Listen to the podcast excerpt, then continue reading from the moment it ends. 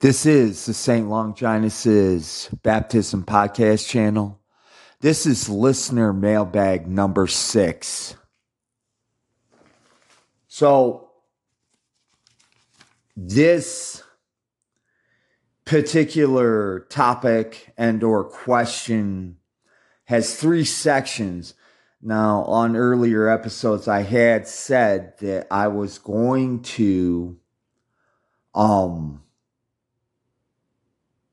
you know, uh, if, if, if, a, if a topic, if it was uh, three sets of questions or topics, um, that if it was uh, something that I knew was going to take over an hour to do, I would break it up.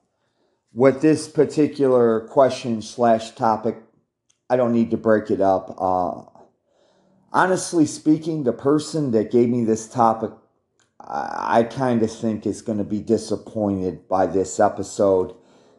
Uh, I apologize, but I have my limitations and I'm not really sure exactly what they're looking for. So, the first part of their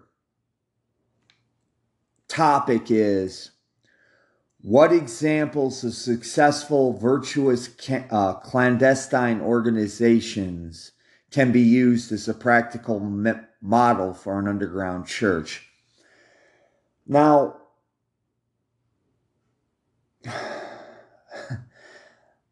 I'm just I'm going to be as honest as I can.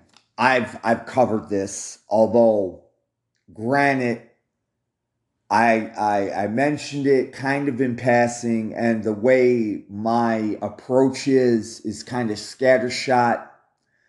So, um, perhaps I didn't make it as clear cut as it is.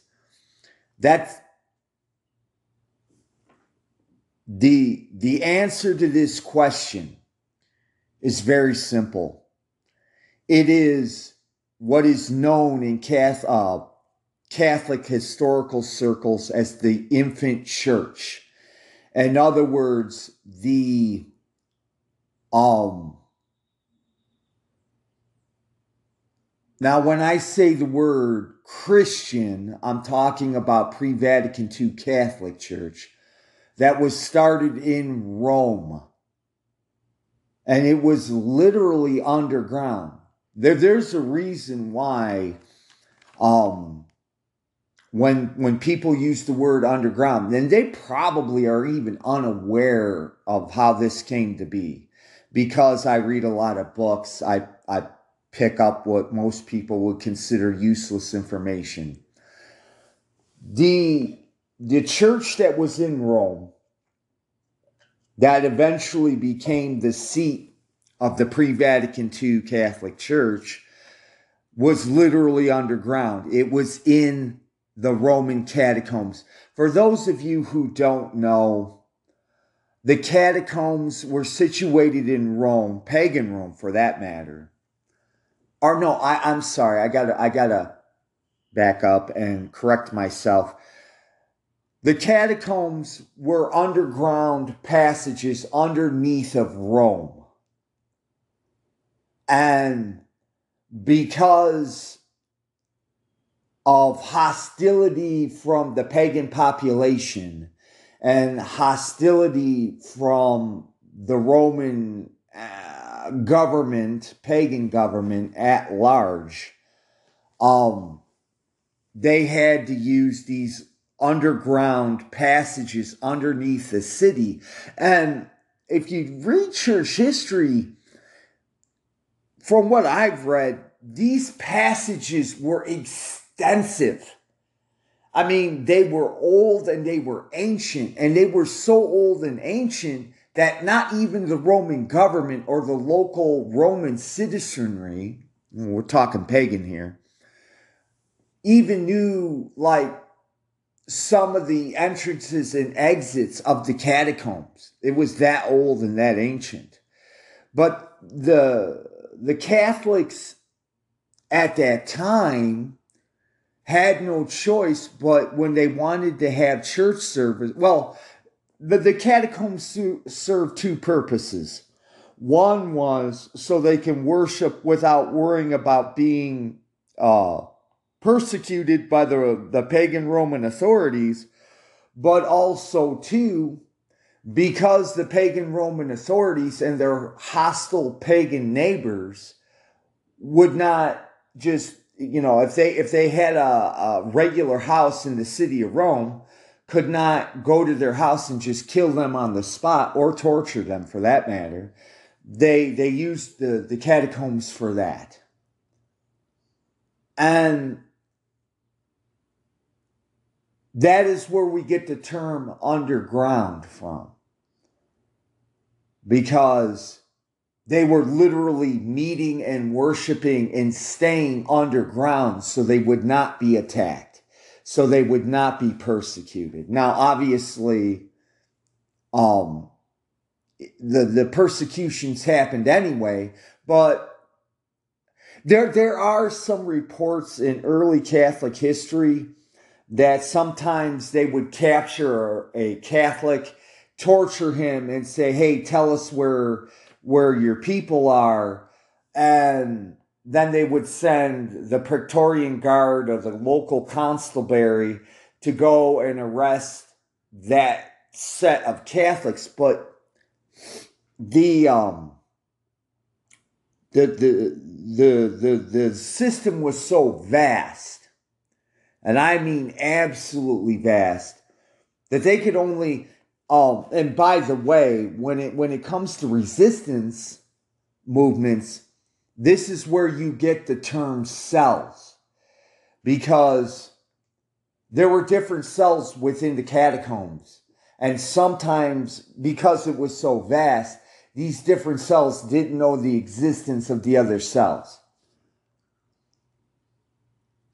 But um, for the most part, in order for the Roman pagan authorities to persecute and execute Christians, um, they had to wait while they were in the city itself rather than in their catacombs. But as I said, traitors, and by the way, for you set of sedevacantists out there, you need to read your church history. Quit getting all caught up in the Masonic history you're taught. You need to read church history because in church history, if you read it, then obviously you don't want to be reading the uh, the the Vatican II Catholic LARPers. Um, it throughout our history, we have had traitors to the cause. Not just Judas, an apostle, but everyday people who considered themselves true Catholics, who, for whatever reason, through torture, intimidation, whatever, um, turned over their brothers and sisters in Christ. And if you are under the delusion that, number one, that, oh, if I get tortured, I'll never break, I'll never break. First of all, it's not up to you. Okay? It, it's not on you. Whether you break or you don't break is God's providence. So you need to get that, that erroneous thought out of your head. Okay? But this, and like I said, this has happened throughout uh, the true Catholic Church's history. Heck, right now, as I speak, we have quote unquote true Catholics or sedevacantists online stabbing each other verbally in the back. In the Catholic Church, it's known as backbiting. These people because because we are who we are as moderates it's it's not about uh the message it's about the personality or it's about the position which anybody who understands their spiritual life knows It's not about personalities. It's not about the personalities. It's not about appearances.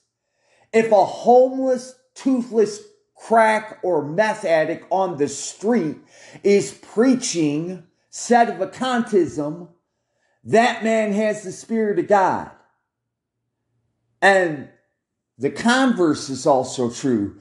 You can have a bishop or a priest preaching either an erroneous or leading a a uh, less than exemplary life, and that does not necessarily make him the best thing since sliced bread. Now, I want to clarify this issue. Because we are flawed human beings and nobody but a saint is perfect in the eyes of God, we should show charity. But what I'm saying is, if you're putting these people on a pedestal and you're making them sacrosanct above question, you are in error just as they are in error. So, um, as far as the first question goes, that's your example. And the reason I'm bringing this up is I've mentioned in several episodes tangentially, and for those of you who don't know what tangentially means, in passing, what that means is, is, um, or the reason I bring it up is Father Bernard Utley. I mentioned him several times. He is my go to guy. He said back in 2015, before I was a, uh, even aware of sedevacantism, and I, I, I, I hadn't started listening to his podcast since last summer. We're talking the summer 2021. Was he was giving a talk and he said, We can't go back to the 1950s. We can't go back to the 1300s. We are where we are we were born for this time and for this era, for God's divine providence. And we are no longer the church of pre Vatican II. We are the church of the catacombs. Now, if you don't understand what that means, and I would highly advise this uh, against this, I'm sorry, I would highly advise against this. Please, for the love of all that's holy, don't look this crap up on Wikipedia because those of you who are longtime listeners know that when I first tried to do church history podcasts on this channel, I tried using Wikipedia so that for anybody who was not sedevacantist could not accuse me of uh, confirmation bias. I tried using Wikipedia. And, you know, for those of you who may not be aware, back about five or six years ago, there were YouTubers, political YouTubers, who said, don't use Wikipedia as a source because because anybody, and they're right, anybody can can put their own spin in an article. And because there's nobody backing up their facts, or the people that are running Wikipedia might, you know, either out of ignorance or out of out and out malice, may allow them to post outright falsehoods because, hey, you know, the ends justify the means. Read traditional Catholic history. There are several books out there. And for those of you who are interested, my my telegram uh, address is listed, not just in the, the, the podcast notes, not the show notes, but my podcast notes, but it's also listed in a couple of uh, episodes. So, if you want to know what example of the underground church should be, um, use use the uh, Church of the Catacombs as your baseline.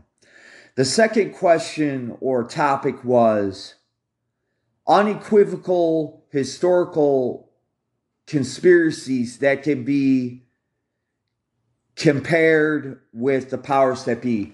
What the person was asking me was is I always talk about the Masons because they are the powers that be.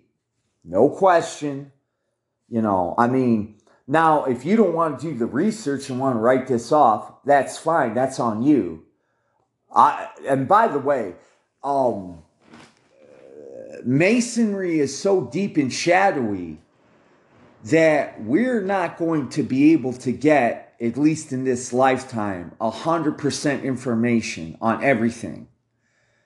But there are materials enough out there that if you read them with an open mind, a lot of things that don't seem to make sense are going to. And as I never get tired of saying, and I've covered this, the Masons went public. The Masons went public in the 1700s. They formed public lodges in England. One in York, England, and one in Edinburgh. I think it was Edinburgh, Scotland. And that's why you've got, uh, at least in older masonry, you had two divisions. You had the York Rite, which was English, and you had the Scottish Rite, which was Scottish. But in his book, um, Monsignor, Monsignor Dillon talks about how around the time of the Reformation, there was a individual named Adam Weishaupt, and he was advisor because you got to remember at when when the I'm sorry, I didn't mean to call it the Reformation. I meant to call it the, the Protestant Revolt. Um, at the time of the Protestant revolt, Germany is not the Germany that we understand it. Germany was a bunch of little principalities that were run by their local princes. And when the Reformation happened, if I'm not mistaken, you'd have to read the book. I've read the book probably about a month ago, but I've got so much going on, I can't remember um, infallibly. But in, around the time of the Reformation, Adam Weishaupt was, if I'm not mistaken, some sort of uh, professor or something working for a Protestant prince in Germany. And he formed, he, he laid out the goals of how to undermine the Vatican I'm sorry. The, he he outlined the goals of how to destroy the Catholic Church. And the thing of it is, is um my understanding, and you would have to read the book to be infallibly certain. My understanding is is that Weishaupt wasn't even a Protestant. He wasn't a, he he was he was a uh, what what our uh, sedevacantist priests and bishops call a naturalist.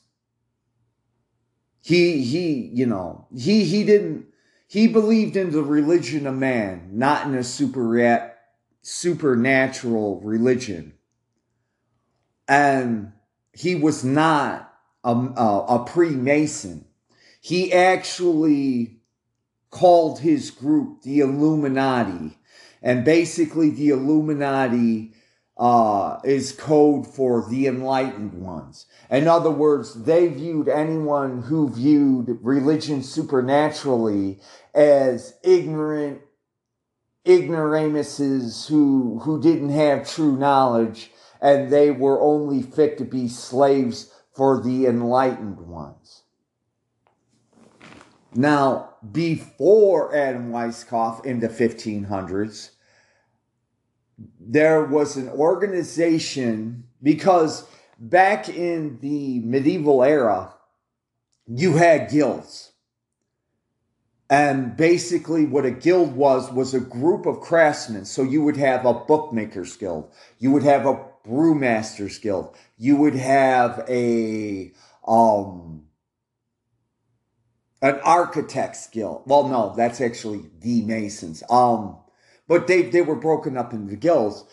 And the stonemasons, which is where masonry gets its name, were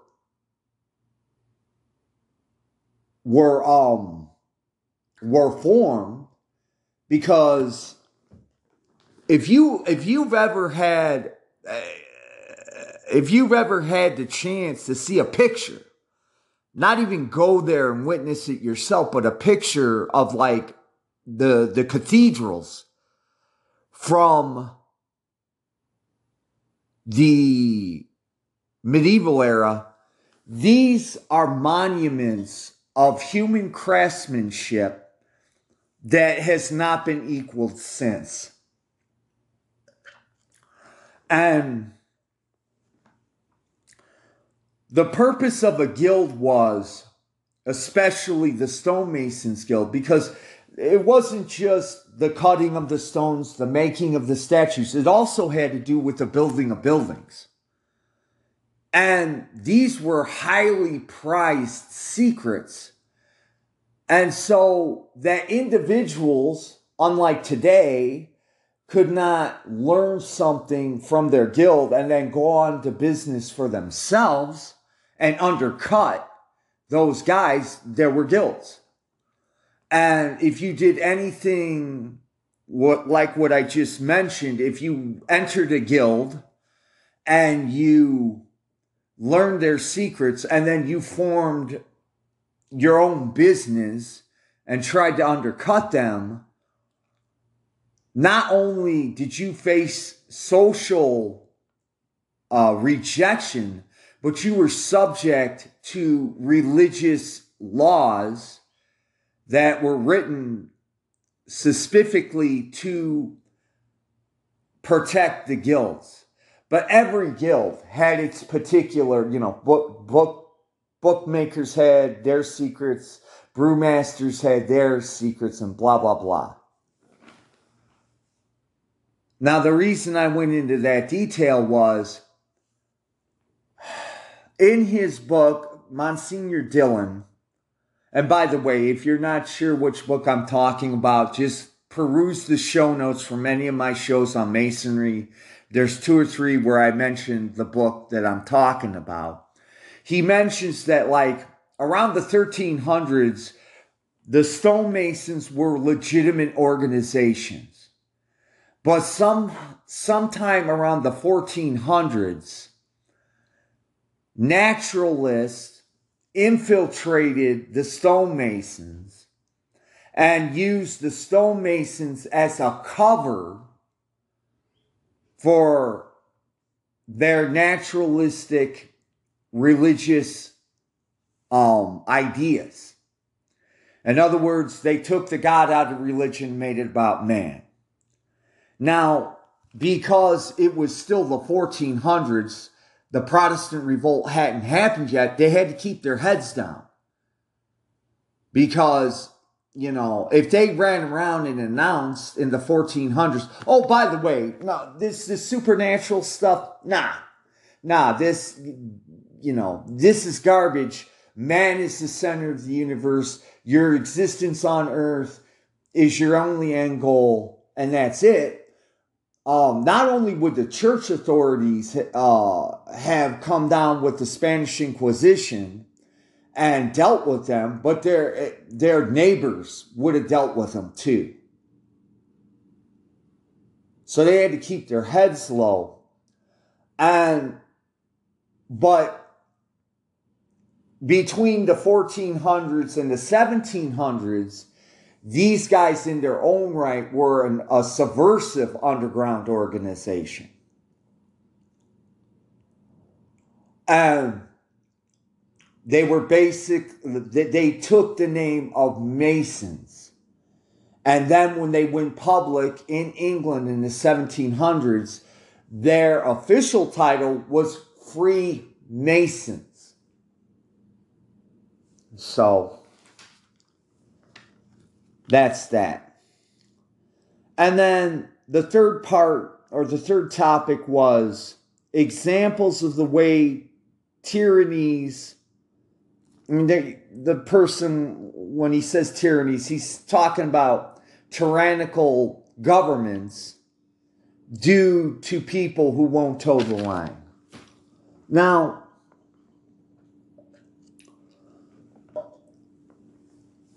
once again, this is something I can't really get into autistic detail about because we have modern day examples of what, you know, governments like Cuba, China, Vietnam do to their dissidents.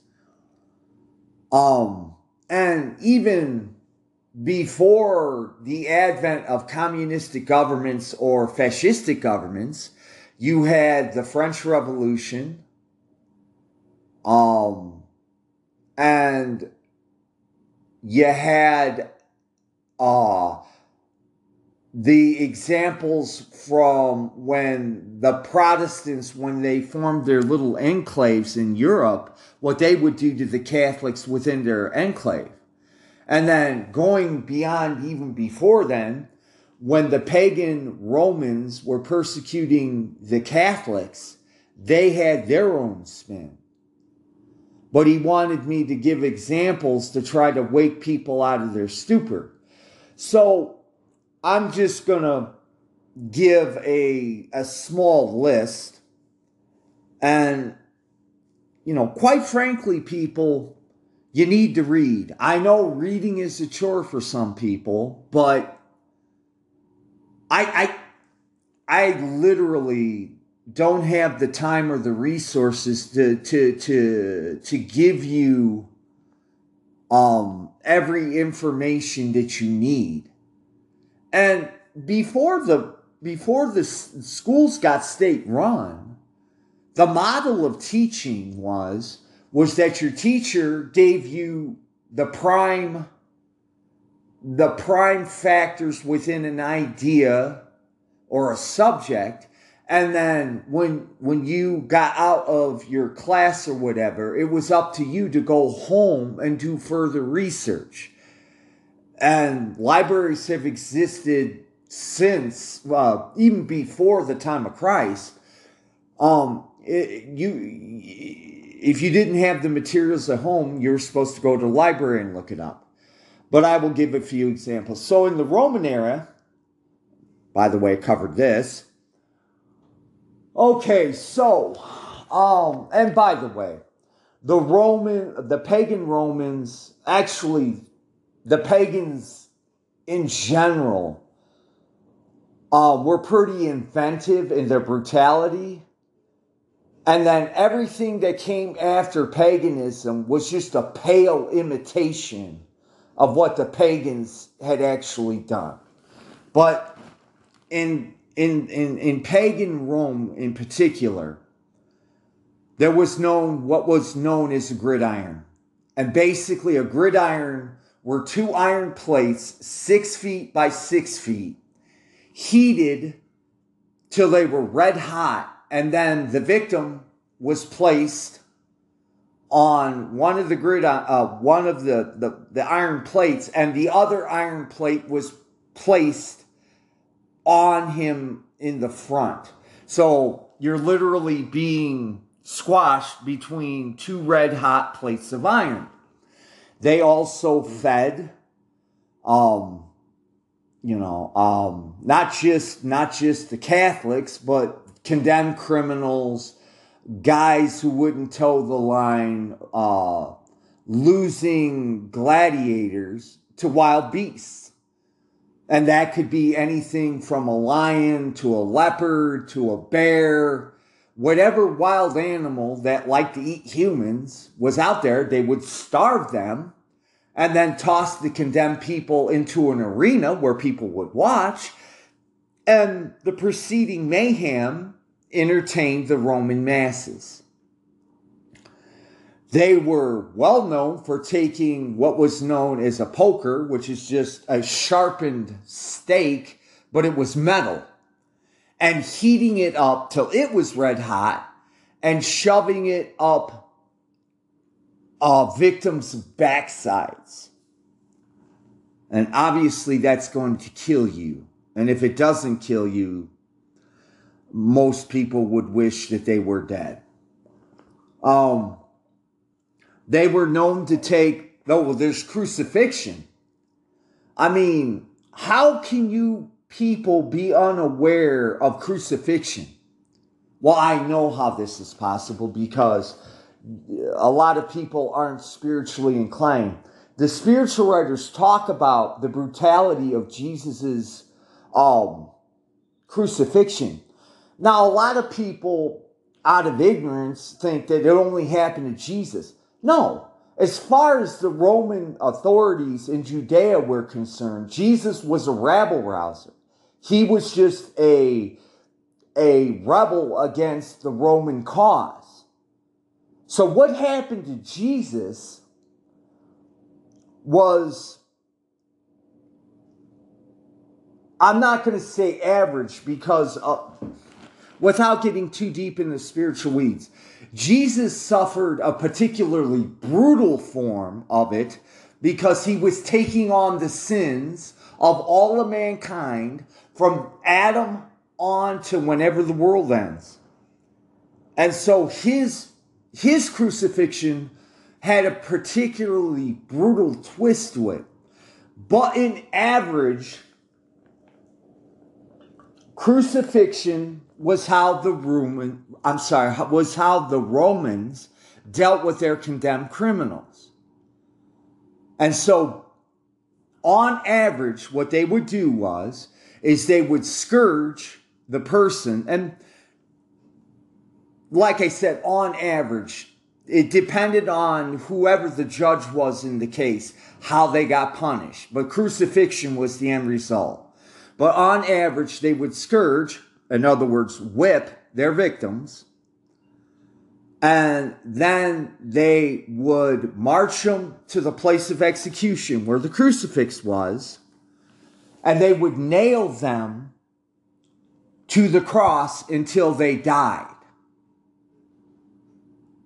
And the way you died was um, some people, depends on your constitution, some people would die of blood loss but for those people who were particularly hearty in constitution, how they died was was basically because you're hanging by your hands and your feet um you basically end up not being able to breathe because of the way you're positioned. So crucifixion was how they dealt with their rebels.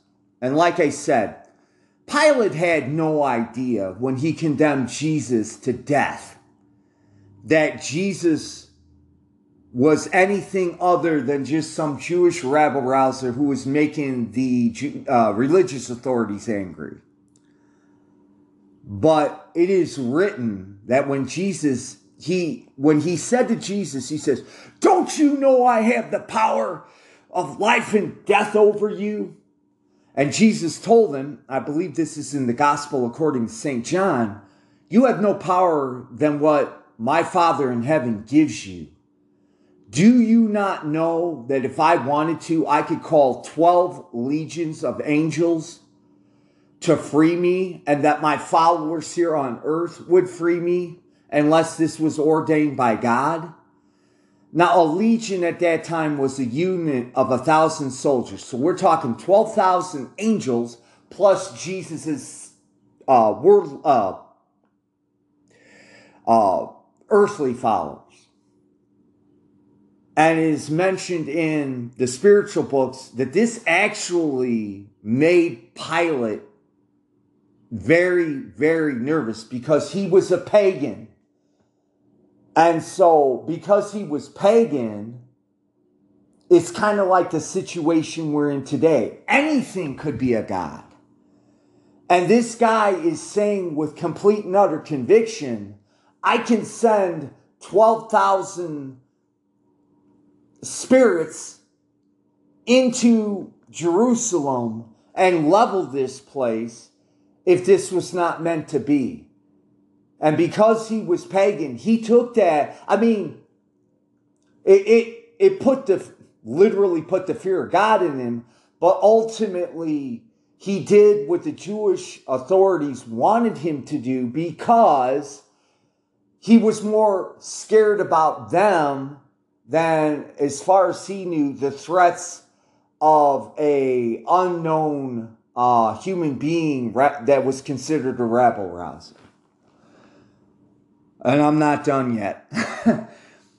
the Romans, and there are paintings of this particular uh, torture of people being tied to crosses, not tied, mind you, not crucified, dipped or covered in tar and then lit on fire.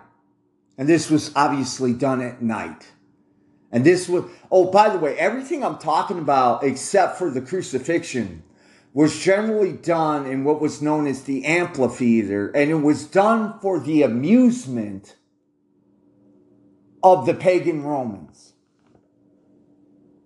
And people, I mean, yes, uh, the pagans of today are every bit as brutal as they were back in Roman era, but we've been given a false morality that, oh, that's too brutal. We can't do that. But we'll do this other thing, and that's okay. Anyway, so that was some of the Roman tortures. In the Protestant revolt, well, actually, in the medieval era, and a lot of people get this twisted they blame, like, I'm sure you've heard of the Iron Maiden and the thumb screws and the rack. Uh, these in particular, they it gets blamed on the um, the Spanish Inquisition. In actuality, the Spanish Inquisition, on average, I'm not saying they didn't torture, but on average, they didn't torture. These tortures were invented by the secular kingdoms, princes, kings, or whatever.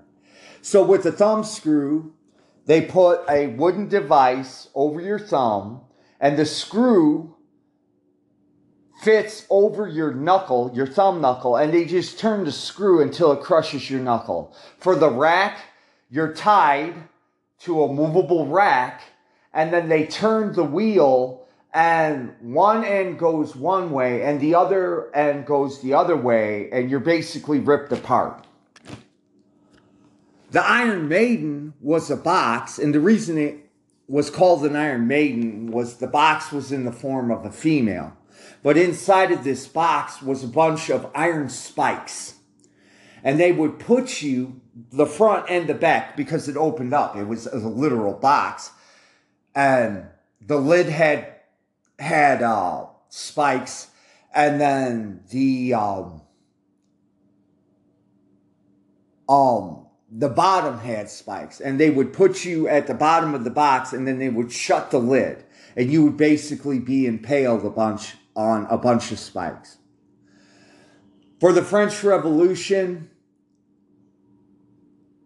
the only well, what they're known for was was the guillotine. Now, for those of you who aren't aware and why anybody wouldn't be aware of this, I don't know. A guillotine was they shoved your head in a um like a stock and there was a sharp blade at the top and you pull a cord and the blade would fall down and chop off your head. That's what they were known for. Um, and as far as like the Nazis and, and the commies go, they would gouge out eyes, they would uh, amputate limbs, they would perform medical experiments on a victim without anesthesia.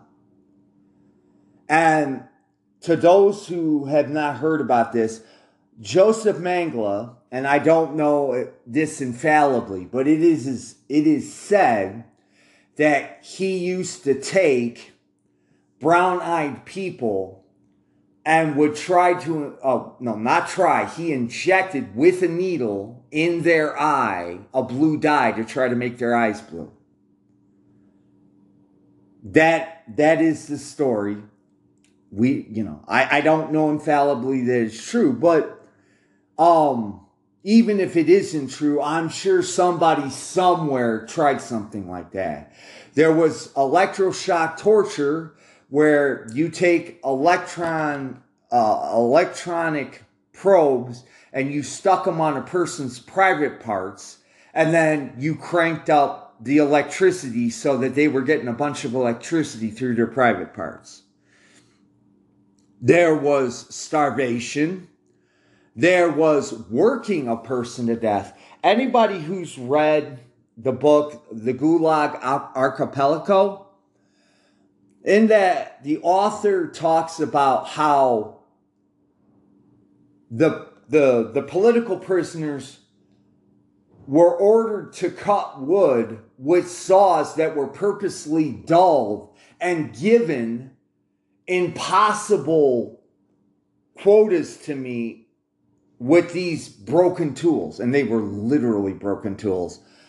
And if they didn't meet their impossible quotas, it depended on the whim of the guard whether they lived or died. But if they were allowed to live, what would happen is the average ration in a Soviet gulag was literally water with rotten vegetables in it. And they, you know, it wasn't most most of the victims of the the gulags were victims of starvation. And by the way, when you're starving and somebody tortures you, that'll kill you too because you don't have the str- the physical strength to resist the pain that you're under. Anyway, they would take these meager rations, and it depended on whoever the commandant was. Sometimes, if the guy was not a complete a hole, he would give them two bowls of this watery stuff. But some of the more sadistic ones gave them one bowl a day. And if they couldn't meet their quotas, they'd say, well, hey, comrade, you know that one bowl of the watery garbage we give you? We're cutting that in half. Um, uh, eardrums were, were punctured. People were binded, had their teeth pulled out, um, their tongues ripped out of their mouths Although I got to admit, that's not a particularly modern thing. That had been going on for millennia. But this should give you an idea of what to expect when the powers that be, as my writer calls them, take over. Now, um, in a previous episode, when the re- Great Reset happens, because this this this new world that they're trying to to make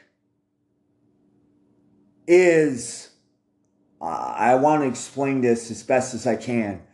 It, it's going to have a set of rules that the oligarchy sets but in the world, there will be territories set up under one of the bodies of the oligarchy. And he, in, in, in the Great Reset paperwork that came out in 2018, it basically called the Great Reset the new, the new feudalism. And as I've tried to explain in the past, you know, feudalism gets a bad name because of uh, it gets a bad name because modernists try to make it out that the local feudal lord was a, a, despot and a tyrant, and he basically used and abused his peasants any way he wants to. In previous episodes, I pointed out that that is a fallacy. I mean, I'm not saying that there weren't individual feudal lords who weren't brutal a-holes, but for the most part, your feudal lord was answerable to his local bishop. So he couldn't go too far in his brutality. Well, guess what? If this new feudalism under Klaus Schwab's Great Reset happens, you have no you have no true Catholic Church to keep these people. You will literally, what they called you know, the the brutality of the local feudal lord doing what he wants, you're literally going to get that. Okay? So, my main point in bringing this up is depending on whoever the local uh, feudal lord is, and I'm only using that as a catch all whoever the local feudal lord is who's controlling the local territory is, and depending on the people and the culture and the society that they're working within and their own, you know, and I'm assuming that a lot of these people are going to be, you know, like, let's say in some province in China, the local feudal lord, he's going to be Chinese and, you know, all that. But depending on his culture and his society, whatever happens at that level is going to be of a local, uh, uh, the the local flavor. I really honestly don't know how to make it any helpful than that. So, but that but the world as a whole is going to be run by this oligarchy and they're going to be following the broad objection, I'm sorry, not objections, although it is objectionable. Their local obje- uh, I'm sorry, not their local. Their their objective objectives and their goals. But they're basically going to put their cronies over certain sections and allow them to run it the way they want to. So you know, 45 minutes in, so that's, yeah, that's pretty much 15 minutes for each. So I wasn't far wrong. To my listener who gave me these topics, I hope you're not disappointed. Um, honestly speaking, I've covered this ground. Now, granted, I didn't do it all in one episode. I, as far as I know, I didn't. But I, I hope you're not too disappointed. So, I want to thank you all for listening. Like I said, I don't care if you think I'm crazy or whatever. You know, if you gave me your time and listened to this, I appreciate it. I honestly do. And I don't care um, if you um, agree or disagree. If you listen, I'm grateful for that. And I hope and I prayed, I'm sorry, I hope and I pray that somebody gets something out of this. Because just on a natural level, I mean, you don't need to be some sort of mystic or saint to see the end result of what's going to happen here. You don't. You, you, I saw it on a natural level before I got serious about my Catholicism. But I hope you got something out of this. I'm praying for you all. And you take that for what it's worth, and I mean it. And for those of you, um, I'm praying, I'm hoping, and I'm praying that as many people get to heaven as possible. You take that for what it's worth. In any regard, Thank you for listening. God bless you. Have a good day. Bye bye.